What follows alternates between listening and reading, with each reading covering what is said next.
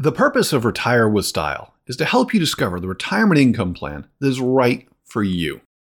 The first step is to discover your retirement income personality. Start by going to risaprofile.com slash style and sign up to take the industry's first financial personality tool for retirement planning.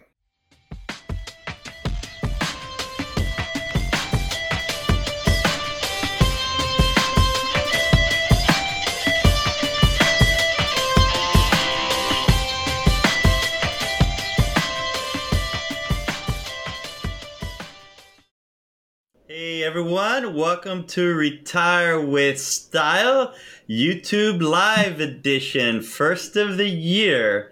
I'm Alex and I'm here with my trusted companion, Wade Pfau. Wade, how are you, man? I'm doing great. How are you, Alex? Pretty good, pretty good. Uh, we actually haven't recorded a podcast in a while, so it, it, it, it's been a minute, right, Wade?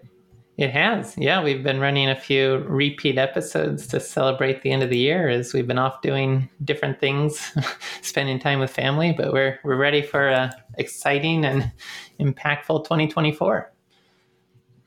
Awesome, awesome. Uh, I, I loved your framing how it was. We've been running a few repeat episodes, dude. It's it's best of best it's common of, in the podcast game. Yeah, they were the most popular Yeah. episodes of the past year. Nah, nah. I hear you.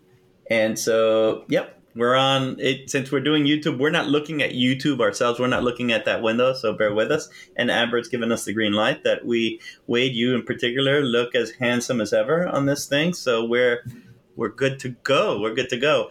Uh, interesting. We we did send out questions ahead of time. Truthfully, though, we're looking at them about an hour before the the presentation, and I think we're gonna have to break this up because we've got tons of great questions. Yeah, some frankly, questions are multi-parters. We had more than 50 questions come in. So I, w- behind the scenes, we've been planning to do a long-term care arc for a long time, and I think that's going to get pushed back further because we're we're going to do a few episodes now, just trying to work through the questions. So if we didn't get to your question today, and, and some of these questions are paragraph essays, so they need to be parsed down a little bit and not just read live on the air. Uh, but we'll we'll do a few episodes with with Q and A. But we'll get started with some of those questions today, and also keep track of questions that come in through the the YouTube channel itself. And it's funny, huh? You could tell that our our listeners, readers, what have you, are are a different breed. This is not this is not your your, mother's uh, financial planning podcast. It seems uh, it's you know pretty in depth. So we'll get cracking. There there, will, there really won't be time for small talk. Wade, what do you think about that? I, yeah, I, one of the, am I the going to be able to questions keep I up? did see enjoyed the small talk, but I'm not going to get a an expose on what all Alex did during the New Year's, other than I hear he's Yeah, a lot of push-ups and a lot of pull-ups Well, we're trying. We're trying, man. and we're cold trying. plunges. Uh, well, that too. The kids too. The kids actually they did uh, like uh, like thirty days in a row. So it was it was they did it even. That's so the- that was good to see. But or the yeah, yeah, yeah, yeah. Not the cold plunge. I just you know we have like a horse trough. We just put it out in the back and we get in it every morning, and it is what it is. And uh, never better, never better. Wait. yeah, I, don't think I'll ever do that. I don't even over. like getting into like a 80 degree water, so cold plunge is out of the question. We'll see. We'll see. For for today. For today. All right. We don't we don't have limiting beliefs in this podcast. so uh, all right, why don't we kick it off? I will do my best to put the first question in the bank and uh, we'll knock it out. So the first question uh, here we go. Do you have advice on creating a detailed plan about how to build investments into your retirement income optimization map? That's uh, the Rio map. I am trying to map future assets and liabilities in a realistic way. Income from my family's defined benefit retirement plan, annuities, and Social Security monthly projections are relatively straightforward, but I'm struggling with projecting investment assets into the RIO map. I am currently aiming for extremely low safe withdrawal rate of 3.15%.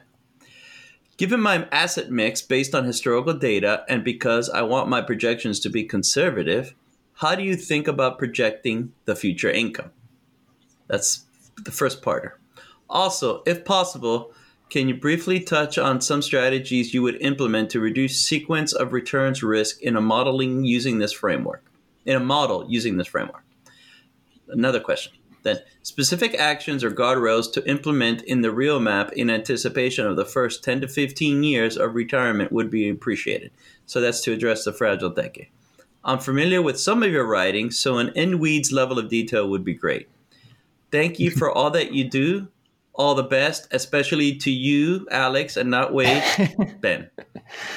And the question was addressed to you. Huh? yeah, that mm-hmm. that's a good question. It's an example of a one of the not the longest question we received, but it's the, the longest one we'll we'll look at today. The others, just for the sake of being able to read through them, were a bit shorter. But yeah, there's a lot to unpack here, and maybe we should start with just reminding everyone what the Rio map is, which it's just a visual presentation of how I like to think about retirement income. You've got the 4L financial goals on the left, the longevity, lifestyle, legacy, and liquidity. You have the liabilities on the right that are mapped to those goals the essential spending, uh, the discretionary spending, legacy, and contingencies or spending shocks. And then you have three types of uh, of assets for the planning process. You have the um, I'm liking on what we a reliable income, of course, reliable income, the diversified portfolio, and liquidity for the unexpected spending shocks. And it, it's a visual representation that we use to then move into the funded ratio. And I think a lot of what we can discuss with this question relates to how to think about this in the context of the funded ratio, at least the first part of the question. Absolutely. Okay, so so in in that regard, yeah, I mean the. Oh, do you wanted me to do it? yeah, to... yeah, that was like. Wait, you're handing it off to me? No, you're you're on a roll, man. You're on a roll. No, uh, it, it, sure. I mean, uh, to bring it into a funded ratio, what Wade said is effectively he's looking at an ass he's looking at assets and liabilities and liabilities being future spending right and uh, from that standpoint what the funded ratio does is it's it's a big division it's assets divided by liabilities which is how pensions and companies like and, and that's how they decide how they're going to if they're funded or not relative to their future liabilities so we feel the funded ratio is a perfect first step towards really getting a sense of how you want to strategically allocate your balance sheet in preparation for doing what uh, this person wanted to do with regards to their their plan.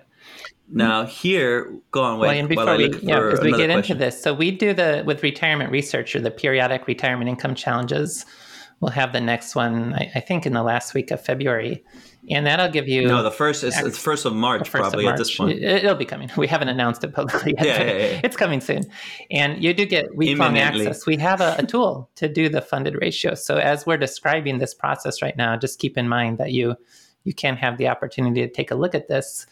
But it's it's an effort to quantify the the rio map the retirement income optimization map. And and ben's thinking about this right in terms of looking at reliable income social security, pensions, annuities, bond ladders, that sort of thing. And with the funded ratio tool, we show you do you have enough reliable income to meet your essential expenses? And then we look at diversified portfolio matched up against the uh, discretionary goals and legacy. And it's all based on getting into, I mean, this question is getting into the idea of investment risk and so forth. The funded ratio is based on do you have enough assets without taking market risk? If you just earn bond like returns, do you have sufficient assets to meet your goals? And if you have a large enough diversified portfolio, which with interest rates where they are, if you're looking at a 3.15% withdrawal rate, uh, that is below the, uh, you can safely support that with bonds in the current kind of interest rate environment that we face. You'll find yourself overfunded. And so then you can think about how much of that portfolio will you allocate to the lifestyle goals, to the legacy goals. And then you may also be able to reposition some of that portfolio into reserve assets to deal with spending shocks as well. And that's really the first step in understanding like what sort of risk you want to face. I mean, when you think about what's my asset allocation going to be, my my ratio of stocks to bonds, part of that is based on your risk tolerance. Is uh, how comfortable am I am am I with market volatility? But part of that is based on your risk capacity. How much risk do I even need to take? If if I can safely meet my goals because I'm overfunded by primarily using bond investments, then I can think about well, do I want to take market risk, or how much market risk do I want to take? Or do I want to lock part of that in to make sure I've got those uh, spending needs covered, and then invest the remainder more with more a more aggressive approach? But that's really how to start thinking about the first step of asset allocation is just understanding is market risk even needed? And that's what the funded ratio tool is designed to do.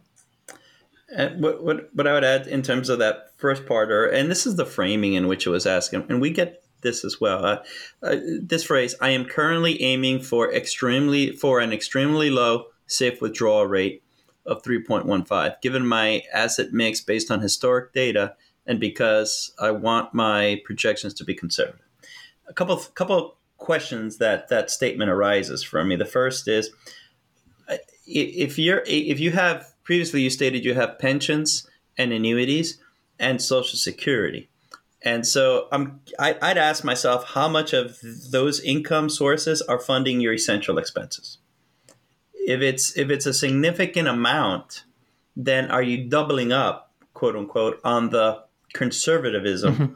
on your portfolio, right? Because at, at, the end of the day, you, you can't take this with you, and and you don't want to spend a good, you know, let's say you retire at 65 and you got until 95, you don't want to spend a good 20 to 30 years just sacrificing for not when you have essential expenses covered.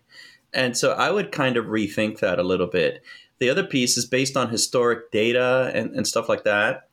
I, I, you know, historical data is fine, but I, I, I think you got to look at what the current environment is signaling going forward rather than just being overly reliant on historical data because that's just what happened back then. I, I mean, you get measures of central tendency and things along those lines from the historical data, but I think you can project without like trying to time the market and be more realistic about things. Uh, that's that's from the first part. Do you agree with my interpretation of that first kind of statement that that person made? Yeah, yeah, absolutely. In terms of with a defined benefit pension, annuities, and Social Security. I, I, don't know what the spending goal is, but it's quite possible you have enough reliable income to meet your essential spending, which gives you risk tolerance. Your lifestyle is not as vulnerable to a market downturn because you have all this reliable income.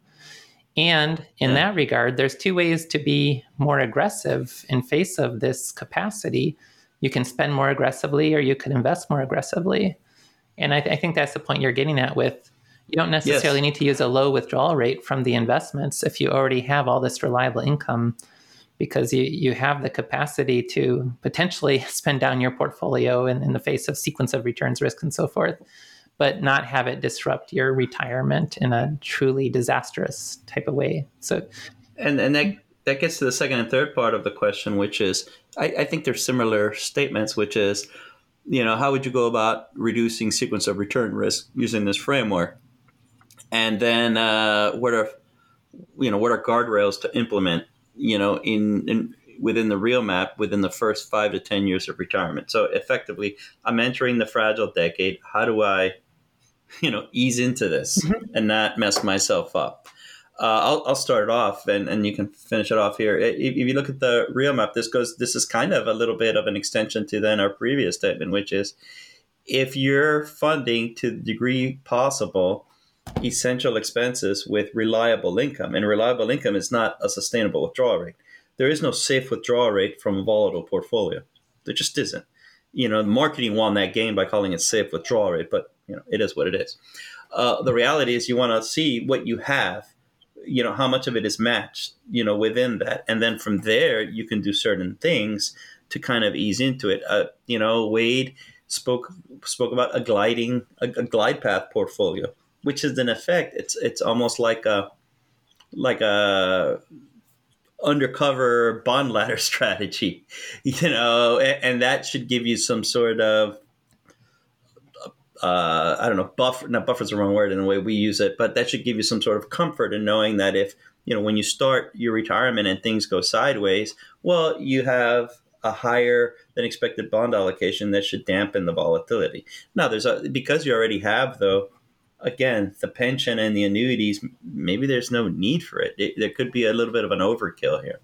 But wait, yeah, yeah, that's so. Like, how do you manage sequence of returns risk? At the end of the day, I talk about there's four basic strategies which have a lot of subcategories. Uh, the one is just using a lower withdrawal rate, which I think is where this question is starting from. But you ha- you do have other options too. You can have variable spending. So if if you just build in this idea that I'd be comfortable cutting back on spending a little bit if I do get a negative sequence of market returns, that can uh, support a higher initial withdrawal rate, and that helps reduce some of the sequence risk because it doesn't force you to sell the to to fund the same level of spending in a declining market environment.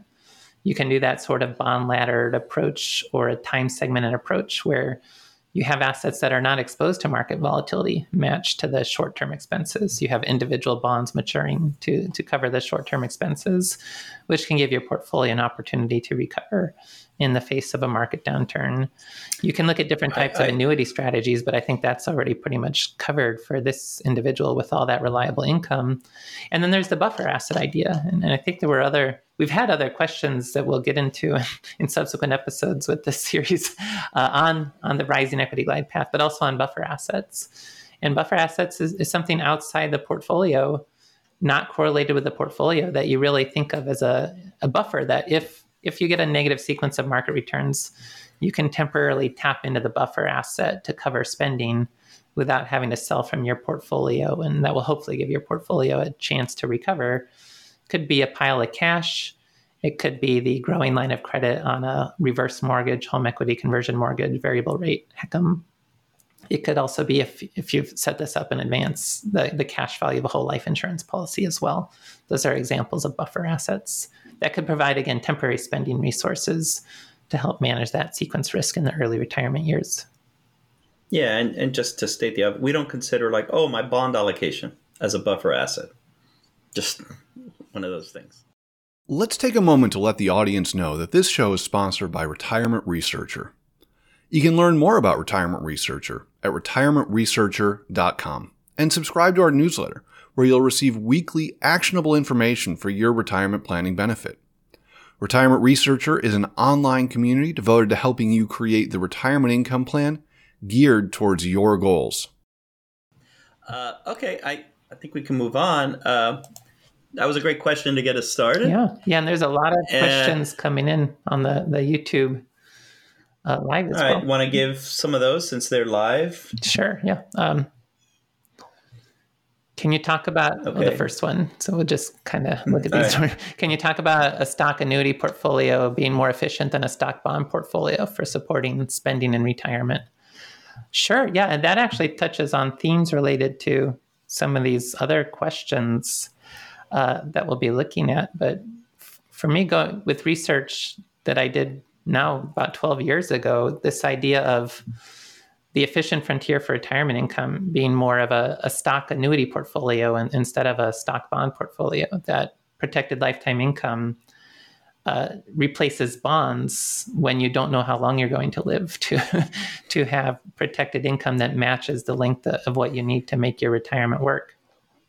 So, well, that that's the basic idea that the efficient frontier for retirement income, t- to the extent possible, we're not thinking about annuities as stock replacements.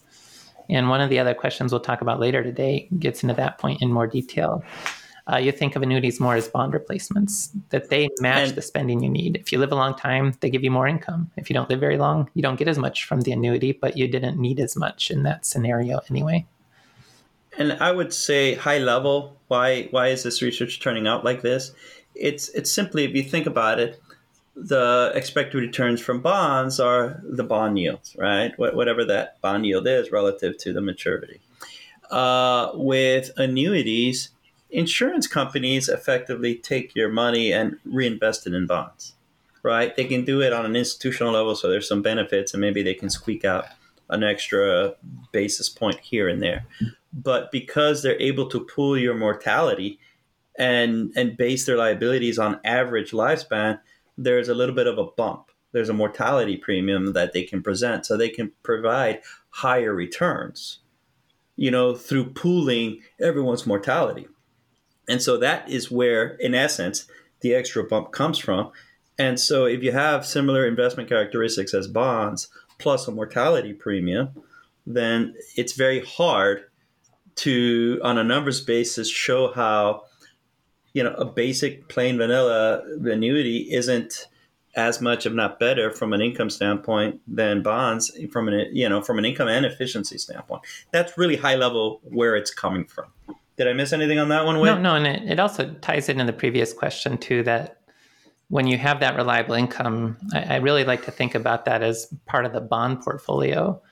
Uh, because if you look at the, the present value of these income streams, they are very bond like in nature. And that just then means with your remaining investment portfolio, it could be invested more aggressively because uh, you'll have all these bonds on the side as well, in addition to the portfolio. Okay, and then uh, and incidentally, as we're getting write-ins, please don't write like a lot of text simply because we can't spend 30 seconds reading it and digesting it and trying to think of a, a quick answer. Yeah, the, just the uh, cliff notes as, as yeah, yeah. I just said YouTube live cliff notes as as much as possible. Just dragging it, just the basic stuff. Uh, so here's the perfect, you know, like you know, type of question. What are the thoughts about buffered ETFs as an investment? Mm-hmm. You want to go first, Wade? Yeah, yeah, that actually ties into one of the questions we had planned that came in beforehand too. That was so buffered ETFs are the cousins of fixed index annuities or registered index linked annuities, and so we we got a question on the annuity side of that, but this would just be the investment side. Uh, I, I think there's potential there to provide an interesting play on the risk return trade offs for a retirement portfolio, like a buffered ETF.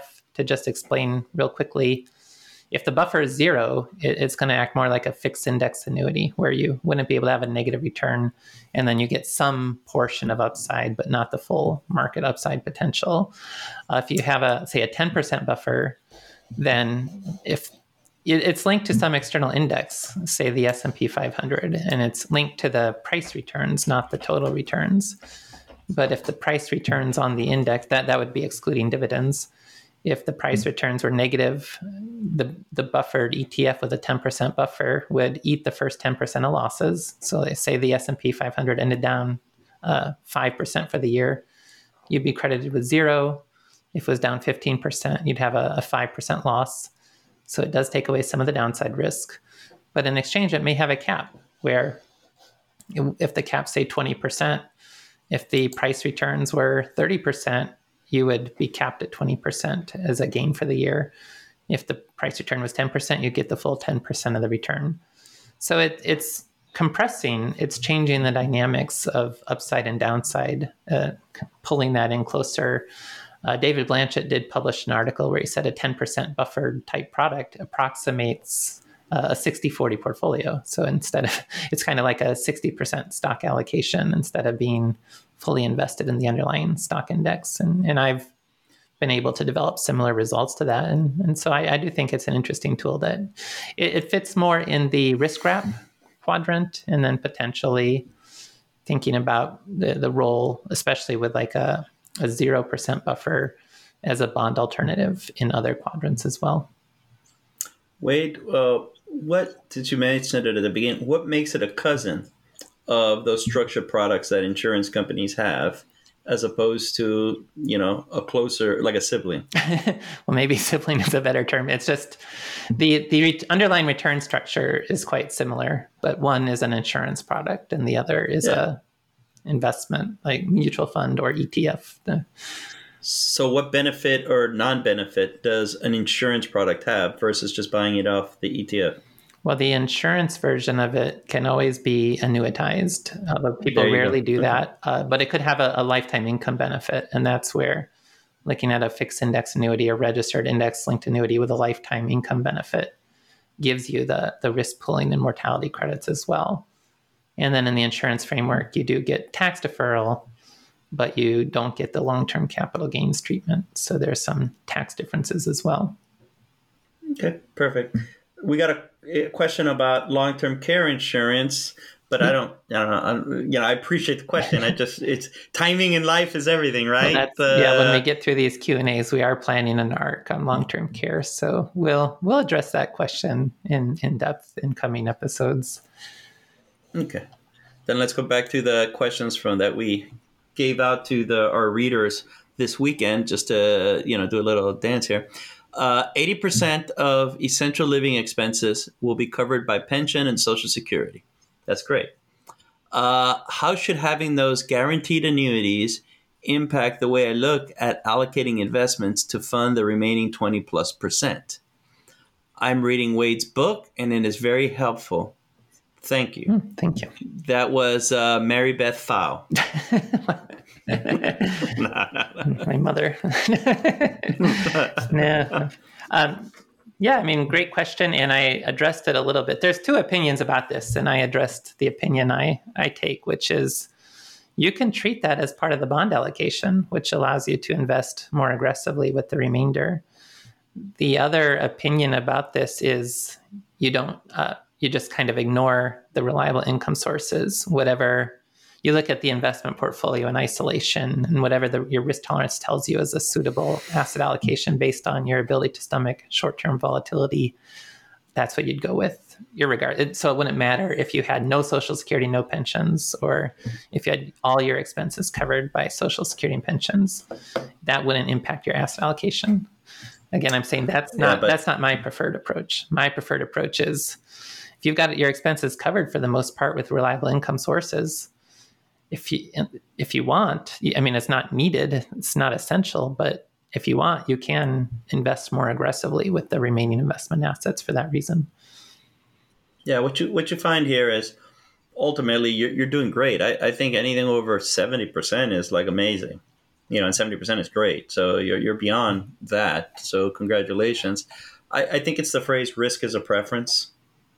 You know, at, at that level, Wade's getting at how do you frame your allocation? Do you look at the household allocation or do you look at it in individual slices? And this goes back to even the RISA, really. If you're a time segmentation person or, or something along those lines, you'd probably tend to bucket these kind of views of, of the allocations. And that's where Wade was getting at like, look, I, I want to make sure every single bucket is doing well independently, right? I, I think a more efficient way, if you can stomach it, or if, if you have the, the the sort of the framework in place and the right right temperament is to look at it as a household and you kind of have a license here because of how your income is set up to really uh, do what you want. You, you have a lot of preference here, so I don't. I don't. I, I, I think you're good e- either way, but uh, our own proclivities are, you know, you have room to run on the investment side. Mm-hmm. All right. Uh, there are a couple okay. more live questions coming in too. All right. Filter them in. Yeah, one of them is Can you discuss how far in advance of retirement should you do annuity planning, such as for a QLAC or a, a, a SPIA to be set up? And we've had a, a, few questions about QLACs, so we will talk more about what that is in general. But specifically for this question, how far in advance?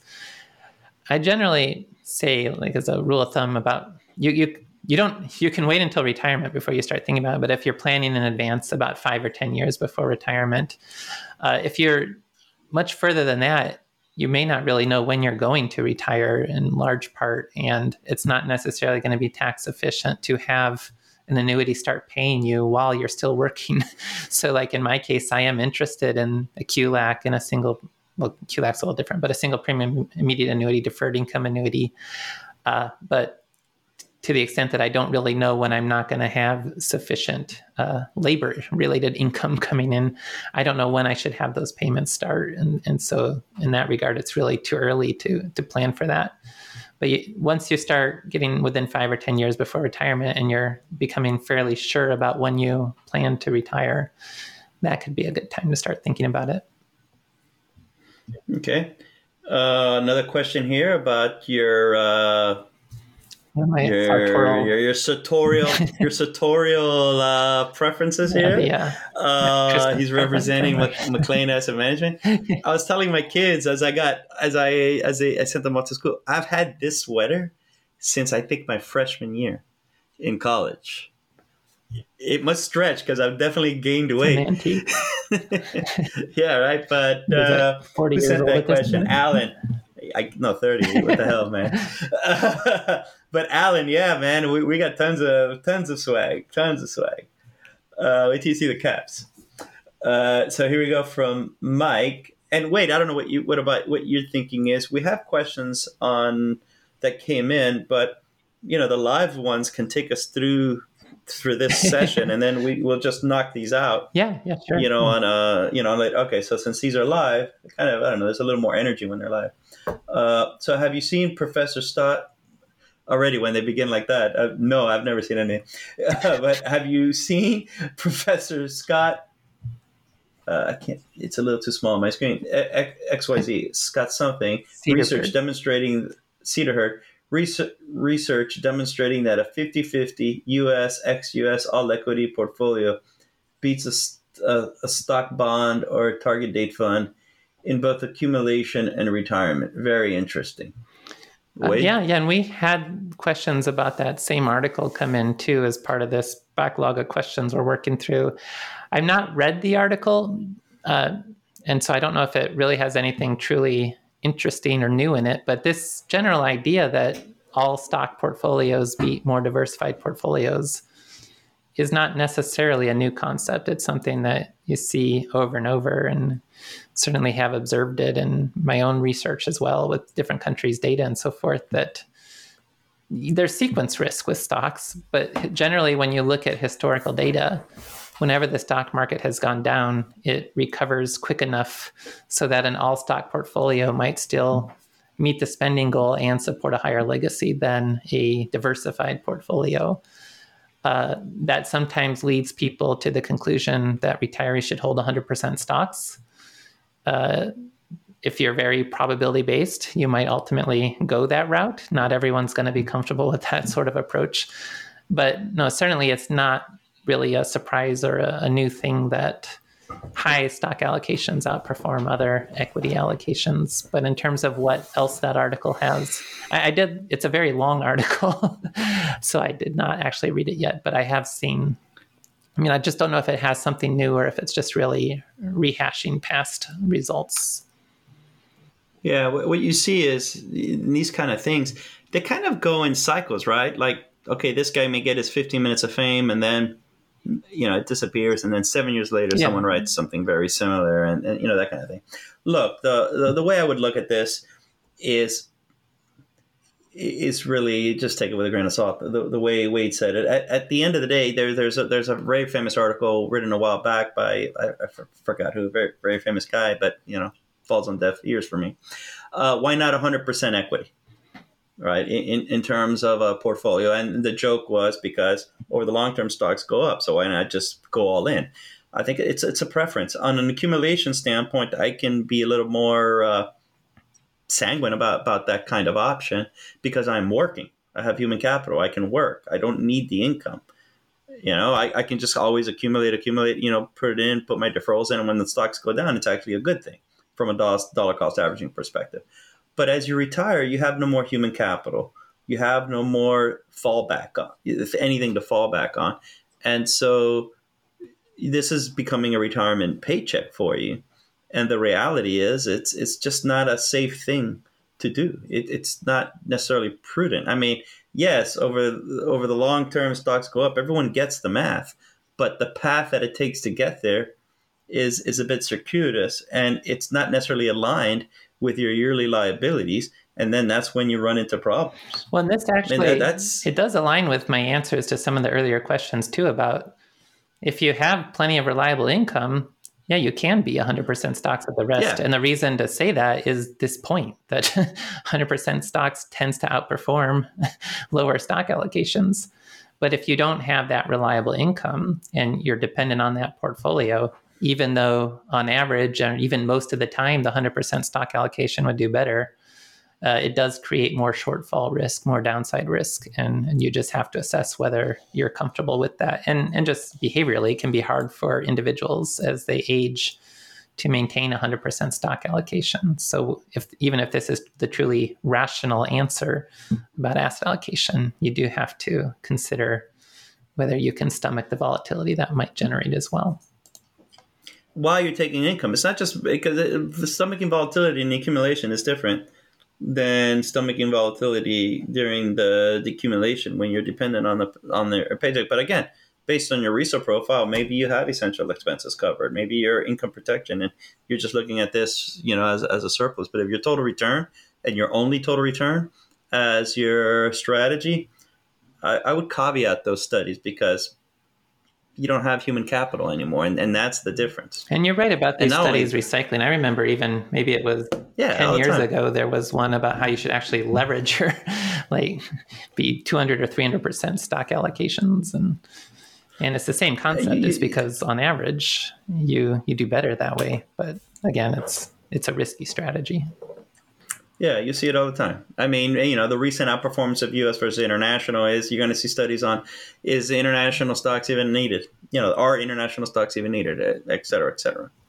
it is what it is. Uh, so let's see here. What else do we have? Yeah, uh, we're getting lots of these live questions. We might even the the pre-planned questions we have. We may just save for the next episode too.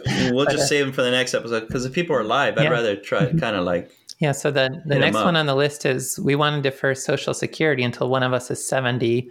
The cost to do so will be about twenty percent of our savings. Is that a reasonable expense to maximize Social Security? Uh, based on research I've done, yeah, I, I certainly that that's the idea. In the short term, until you get to seventy, you're going to be spending down your other assets more quickly. But then after age 70, your social security benefit is so much higher that reduces the distribution pressure on your other investments. And so if you live to at some point in your 80s probably you're going to start to be better off with your remaining investments even though you spent them down more quickly after age 70 the less pressure there is on those investments they're going to have more opportunity to recover or at least not decline as quickly and in the long term you're going to be able to leave a larger legacy with the social security delay so social de- security delay doesn't work if you don't have the resources to fund the delay. But I, I do think that just 20% of the savings is within a, a reasonable range of yes, that can be okay if you're someone who is planning for the possibility of living into your 90s. You're likely to still benefit from a much larger legacy or more assets remaining at the end of that retirement by having delayed Social Security even though in the short run you were accelerating the spend down of those assets for a while. There you have it. Are you getting close to or are you in retirement? Well, investing during retirement is a little bit different than during your working years. Your investments are there to help you pay for retirement, and now is when they need to earn their keep. To make sure you're on the right track, download Retirement Researcher's 8 tips to becoming a retirement income investor by heading over to retirementresearcher.com slash 8 tips. Again, get Retirement Researcher's 8 tips becoming a retirement income investor by going to retirementresearcher.com slash 8 tips. That's the number 8 tips. Uh, here's another one here. Uh, critics of factor investing and then in parens, for example, okay, uh, you know, value stocks, small value, etc. Critics of factor investing recommend holding international for diversification, but rarely in proportion to world cap weightings. Seems hypocritical. Thoughts? Okay, uh, I, I'll start. I'll start this one off. Uh, I don't know if hypocritical is the right word, but I, I know what you mean here.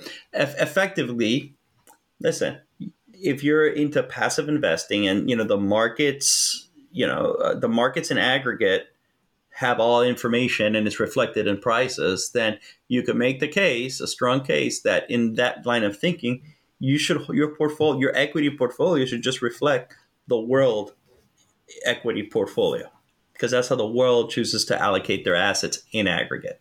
Any deviation from that is quote unquote a bet right? That, that kind of thinking uh, where I would say is you should hold that global representation of stocks to the degree that you consider yourself the aggregate average investor.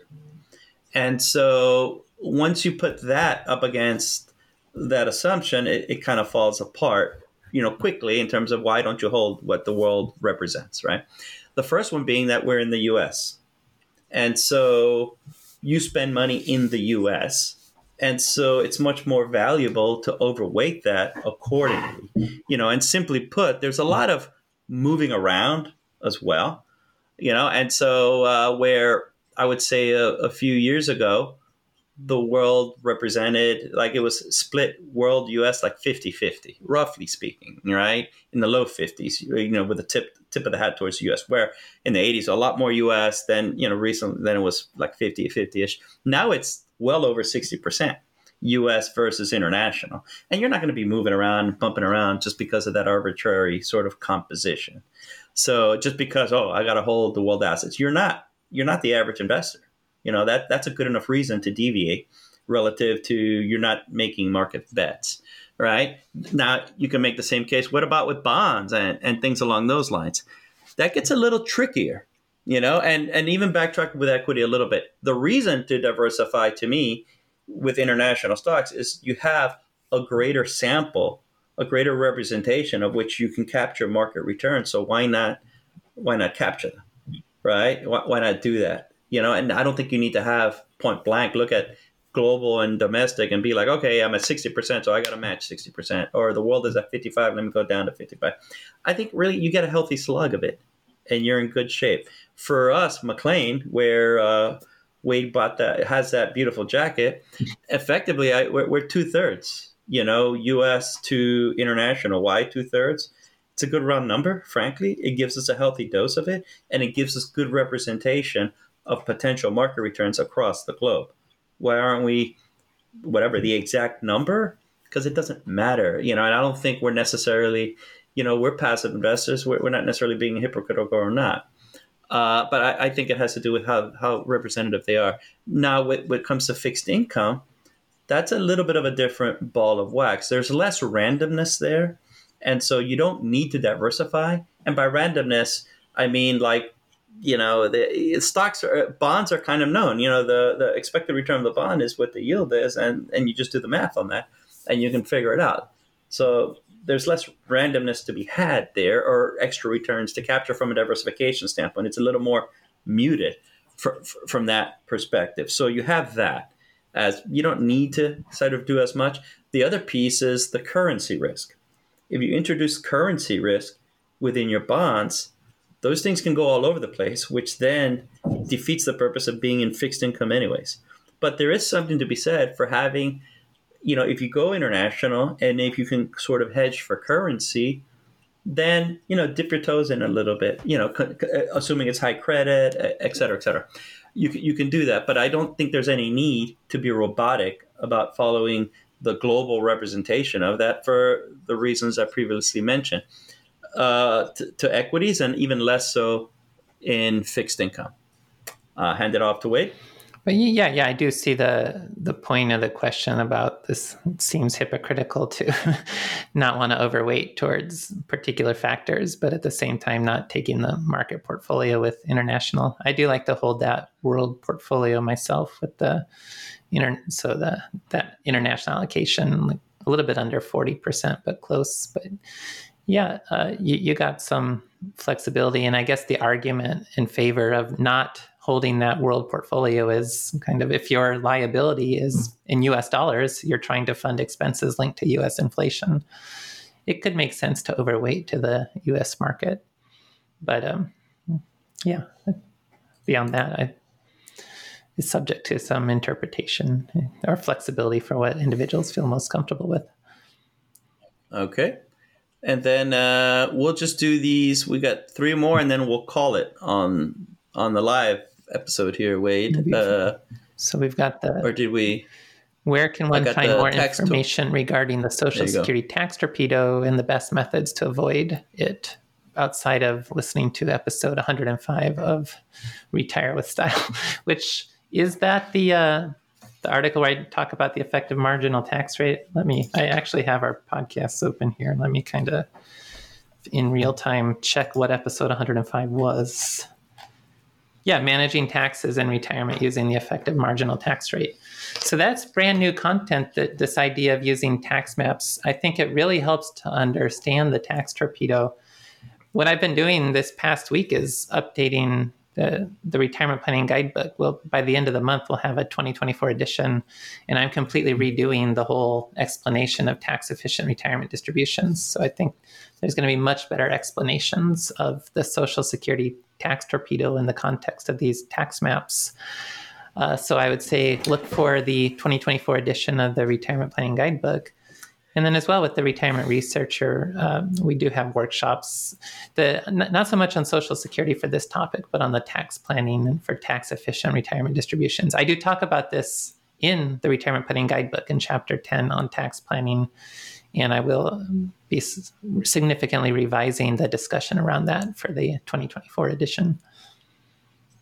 Yeah, uh, again, not to pitch retirement researcher, but pitching retirement researcher, that's a huge education site that Wade and myself, but really like Bob French curates it and manages it. So I, I definitely, if you want more info, just check that out retirementresearcher.com. But also on that episode tw- uh, 105, we have in the show notes, I believe we have a link to the article. Wade, if you have it up, can you just double check that the link is up there?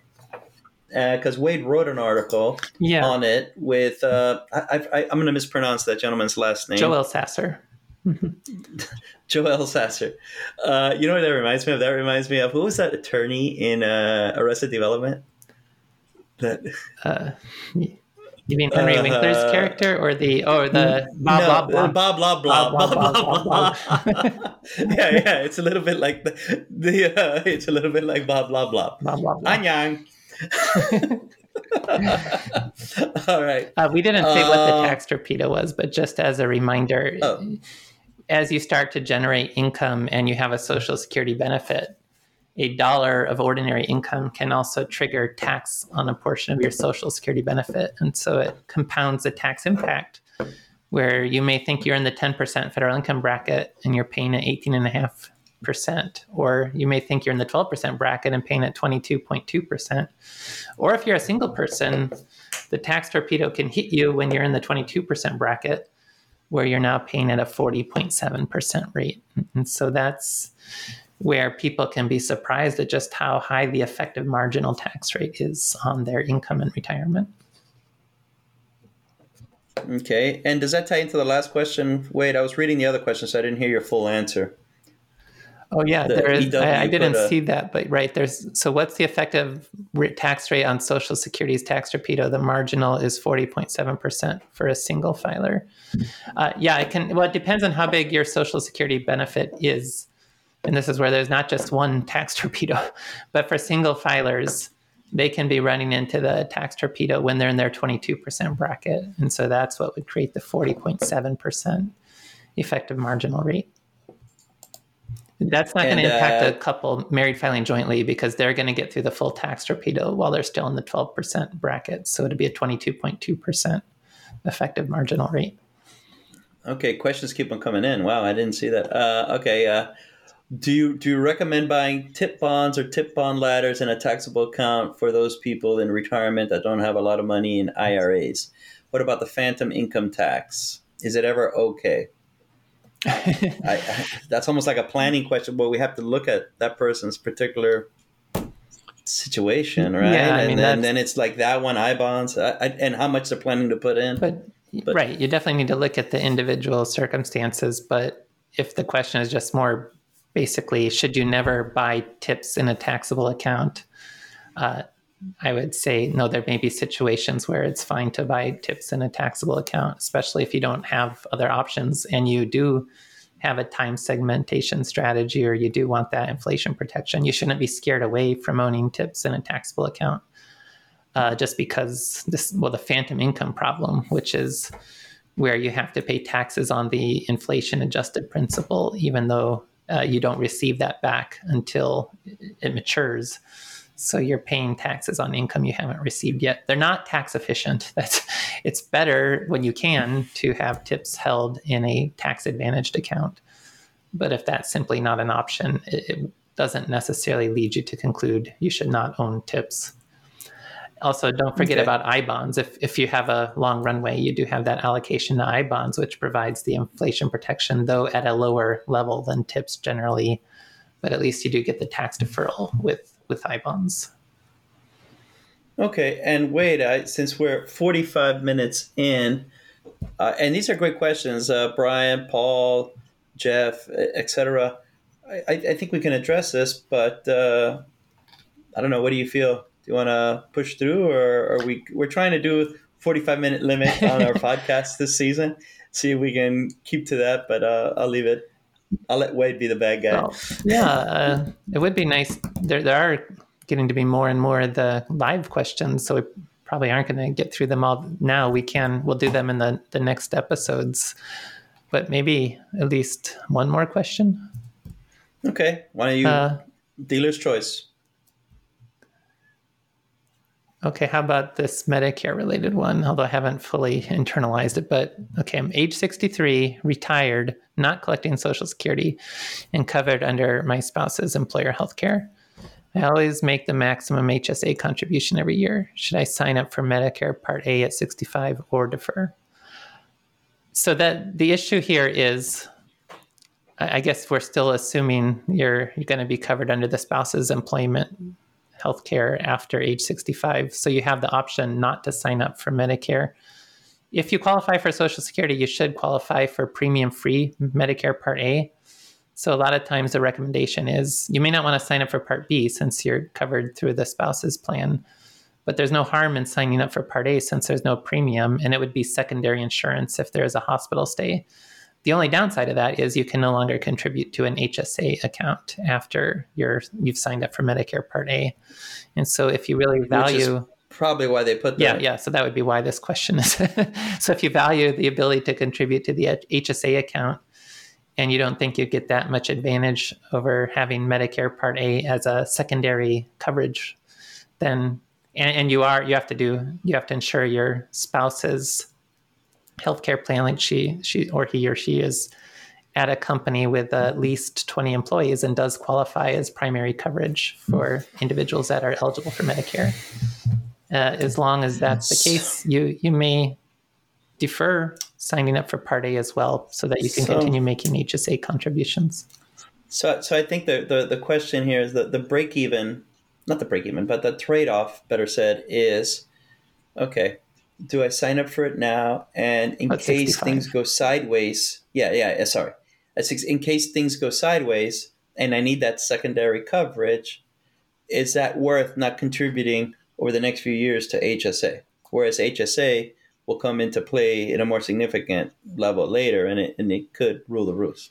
It's kind of like that's what they're asking, Mhm, which yeah. which side to, And to that bet on. that could also depend in part on how good the um, that employer health plan is. Like if it has really good coverage, so that you're not really worried about a hospital stay leading to big bills, uh, then you may not need the Medicare Part A at that point as a secondary coverage. Yeah, I think that's what I would ask internally in, in terms of looking looking inward. But uh, all right, Wade, that concludes uh, episode one for this year All of right. YouTube Live. all right. Yeah, and, and if you, we didn't get to your questions, including the other live questions, we're gonna record a few more episodes where we're going through all the questions that have been asked, both today in the live session as well. And when we had that email call out for your questions, we're we got an overwhelming response to that. So we're gonna continue to answer your questions in the upcoming episodes.